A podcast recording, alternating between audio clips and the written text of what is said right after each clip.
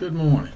My name is Deacon Norman Freeman, and I will be presenting today's lesson titled A New City from Revelation's 21st chapter, verses 9 through 21. Let us first go to God in prayer. Great Jehovah Yahweh, we humbly submit ourselves before you this day, thanking you for another opportunity to study your word. We pray that your word will go forward in a manner that will be pleasing and acceptable to you. We pray that you will use this lesson in a way that someone will be drawn to accept Jesus Christ as their Savior. We praise you and we worship you. In Jesus' name we pray. Amen. The Israelites of old along with all of God's people down through the ages, longed for the coming time when we will live in complete eternal peace. The New Jerusalem was predicted even before the Babylonian exile ended. After John's vision of the new heaven and the new earth, the believer's final and eternal home, the angels show, shows him a more perfect or specific picture the church here described as the bride and the holy Jerusalem. This new city would be a place built by God where the righteous would dwell with him in perfect peace forever. When speaking of a city, we are speaking of not only the physical infrastructure, but also the people who dwell in that city. In this sense, the new holy city of Jerusalem is symbolic of the church as the redeemed bride of Christ. Now, today's lesson, titled A New City from Revelation's 21st chapter, verse 9 through 11, is divided into three parts for ease of discussion.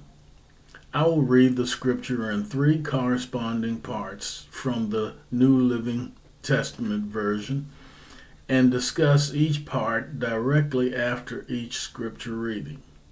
These three parts are Part 1 Beautiful Bride, Revelations 21st chapter, verses 9 through 11.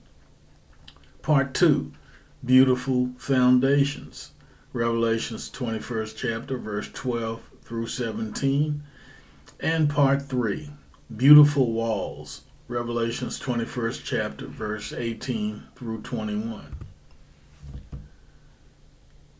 The scripture for part 1, Beautiful Bride, Revelations 21st chapter, verse 9 through 11, and verse 9 reads Then one of the seven angels who held the seven bowls containing the seven last plagues came and said to me, Come with me I will show you the bride, the wife of the Lamb. So he took me in the Spirit to a great high mountain, and he showed me the holy city, Jerusalem, descending out of heaven from God. It shone with the glory of God and sparkled like a precious stone, like jasper, as clear as crystal. Now let's discuss part one Beautiful Bride uh, verses 9 through 11. In verse 9, the angel invites John to come, proposing to show him the bride, the Lamb's wife. The Apostle John describes the church as the bride. If the church is Jesus' bride, as it says in Revelation's 21st chapter, verse 2, which reads as follows And I, John, saw the holy city, New Jerusalem, coming down from God out of heaven prepared as a bride, adorned for her husband. If this is true, then she is bound and betrothed to him in a holy and unbreakable uh, covenant. Of course, we know it's true because all scripture is true. But as we shall find in the next verse, the name bride also refers to the holy Jerusalem, the city of God. Marriage imagery is used in the Old Testament to show a similar relationship between God and Israel. The word bride is one of the most important words used to refer to the church. It normally signifies the relationship between Christ and the church. This suggests that her duty is to love and respond to her husband, but more importantly, it communicates the overwhelming love and commitment of Jesus Christ to his bride. If human beings consider themselves bound by the vows they take on their wedding day, how much more will Jesus consider himself bound to his people? In the new heavens and the new earth, God will dwell in the midst of his people as never before. Christ, the great mediator, will usher them into God's presence with robes of righteousness and they will be thoroughly accepted in his sight.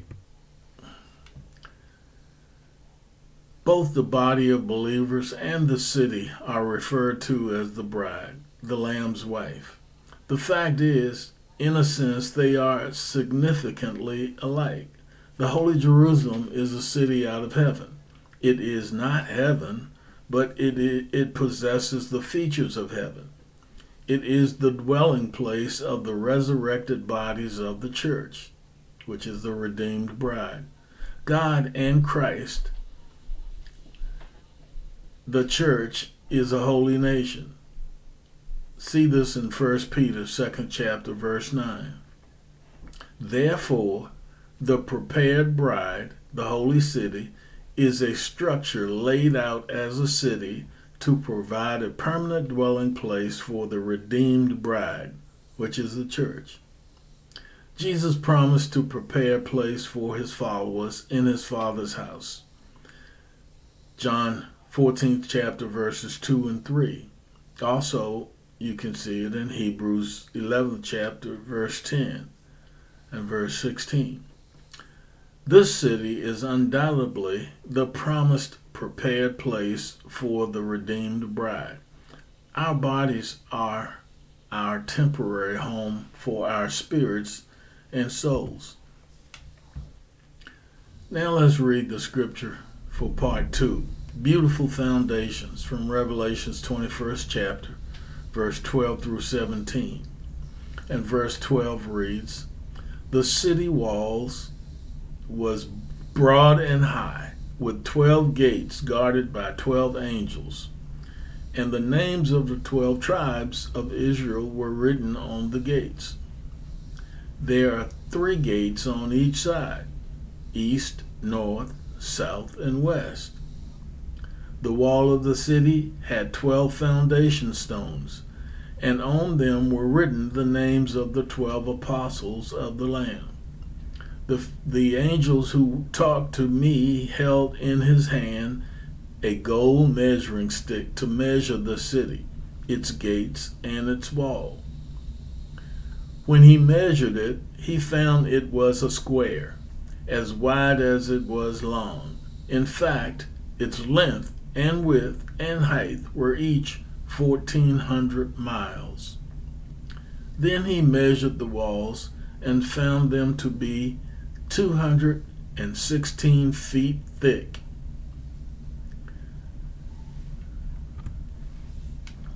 Now let's discuss part two beautiful foundations. The heavenly city that John saw is a picture of perfection. It has perfect dimensions, beautifully adorned with precious gems and gold. The heavenly city is protected with high fortified walls. The twelve gates of the city are covered by twelve angels in order to ensure the city remains pure and unspoiled. The gates echo the twelve gates in Ezekiel's new city, which represents the twelve tribes of Israel, and the complete inclusion of God's people. Read this in Ezekiel 48, chapter, verse 30 through 35. However, one of the most interesting facts about the city is that it is built on 12 foundations, each one bearing the name of one of the 12 apostles, the first bearers of the gospel. This is because only through the gospel can one become a citizen of this heavenly city. Next to its brightness, John is struck by the details of the city walls. He notes its height and thickness, and the security provided thereby. He counts and makes note of the number of gates, each guarded by an angel, and that each gate is inscribed with the names of 12 tribes. The number 12 can signify human government. It is a perfect number, symbolizing God's power and authority. The number 12 is found 187 times in the Bible. The most prominent use is for the 12 tribes of Israel. Many other references to the number 12 are meant to directly or indirectly connect to the tribes, including the 12 apostles. Read this in Matthew 10th chapter, verse 1. 12 memorial stones, read about them in Exodus 28th chapter, verse 21. And 12 unleavened loaves in the tabernacle, Read this in Leviticus 24th chapter, verse 5 and 6. The cubic dimensions of the city are reminiscent of a key part of previous temple architecture, namely the Holy of Holies. The tabernacle's Holy of Holies was 10 cubits long, wide, and high. Solomon's temple and Herod's temple both enlarged this measurements to 20 cubits. This is also its size in Ezekiel's vision. Not only is this city larger by far, the note that all three of its dimensions are equal means that this entire city is the Holy of Holies. Traditionally, only the high priest was allowed into the innermost sanctum of the temple and that only on one day of the year, the Day of Atonement, this spot was so holy because it was where heaven met earth. Scripture for part 3 Beautiful Walls, Revelations 21st chapter, verses 18 through 21. And verse 18 reads The wall was made of jasper, and the city was pure gold, as clear as glass. The wall of the city was built on foundation stones inlaid with 12 precious stones.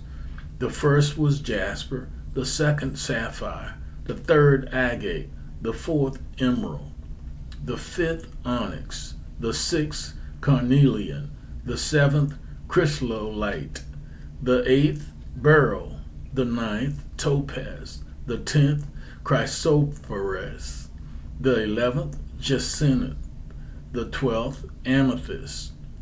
The twelve gates were made of pearls, each gate from a single pearl, and the main street was pure gold, as clear as glass. And let's talk, let's discuss part three beautiful walls. John describes the city walls and gates, naming the beautiful precious stones that adorn them. The specific stone names adorning the city walls are meant to remind his audience of the 12 stones on the high priest's breastplate. Check this out in Exodus 28th chapter, verse 17 through 20. The city's wall and foundations were made from precious stones, and its streets are pure gold, materials that could be hewn and fashioned as one saw fit. The city gates, however, are made of pearl, an item that does not need to be polished or cut. Even though pearls we know on earth are small, the largest one recorded is only two feet long and one foot wide.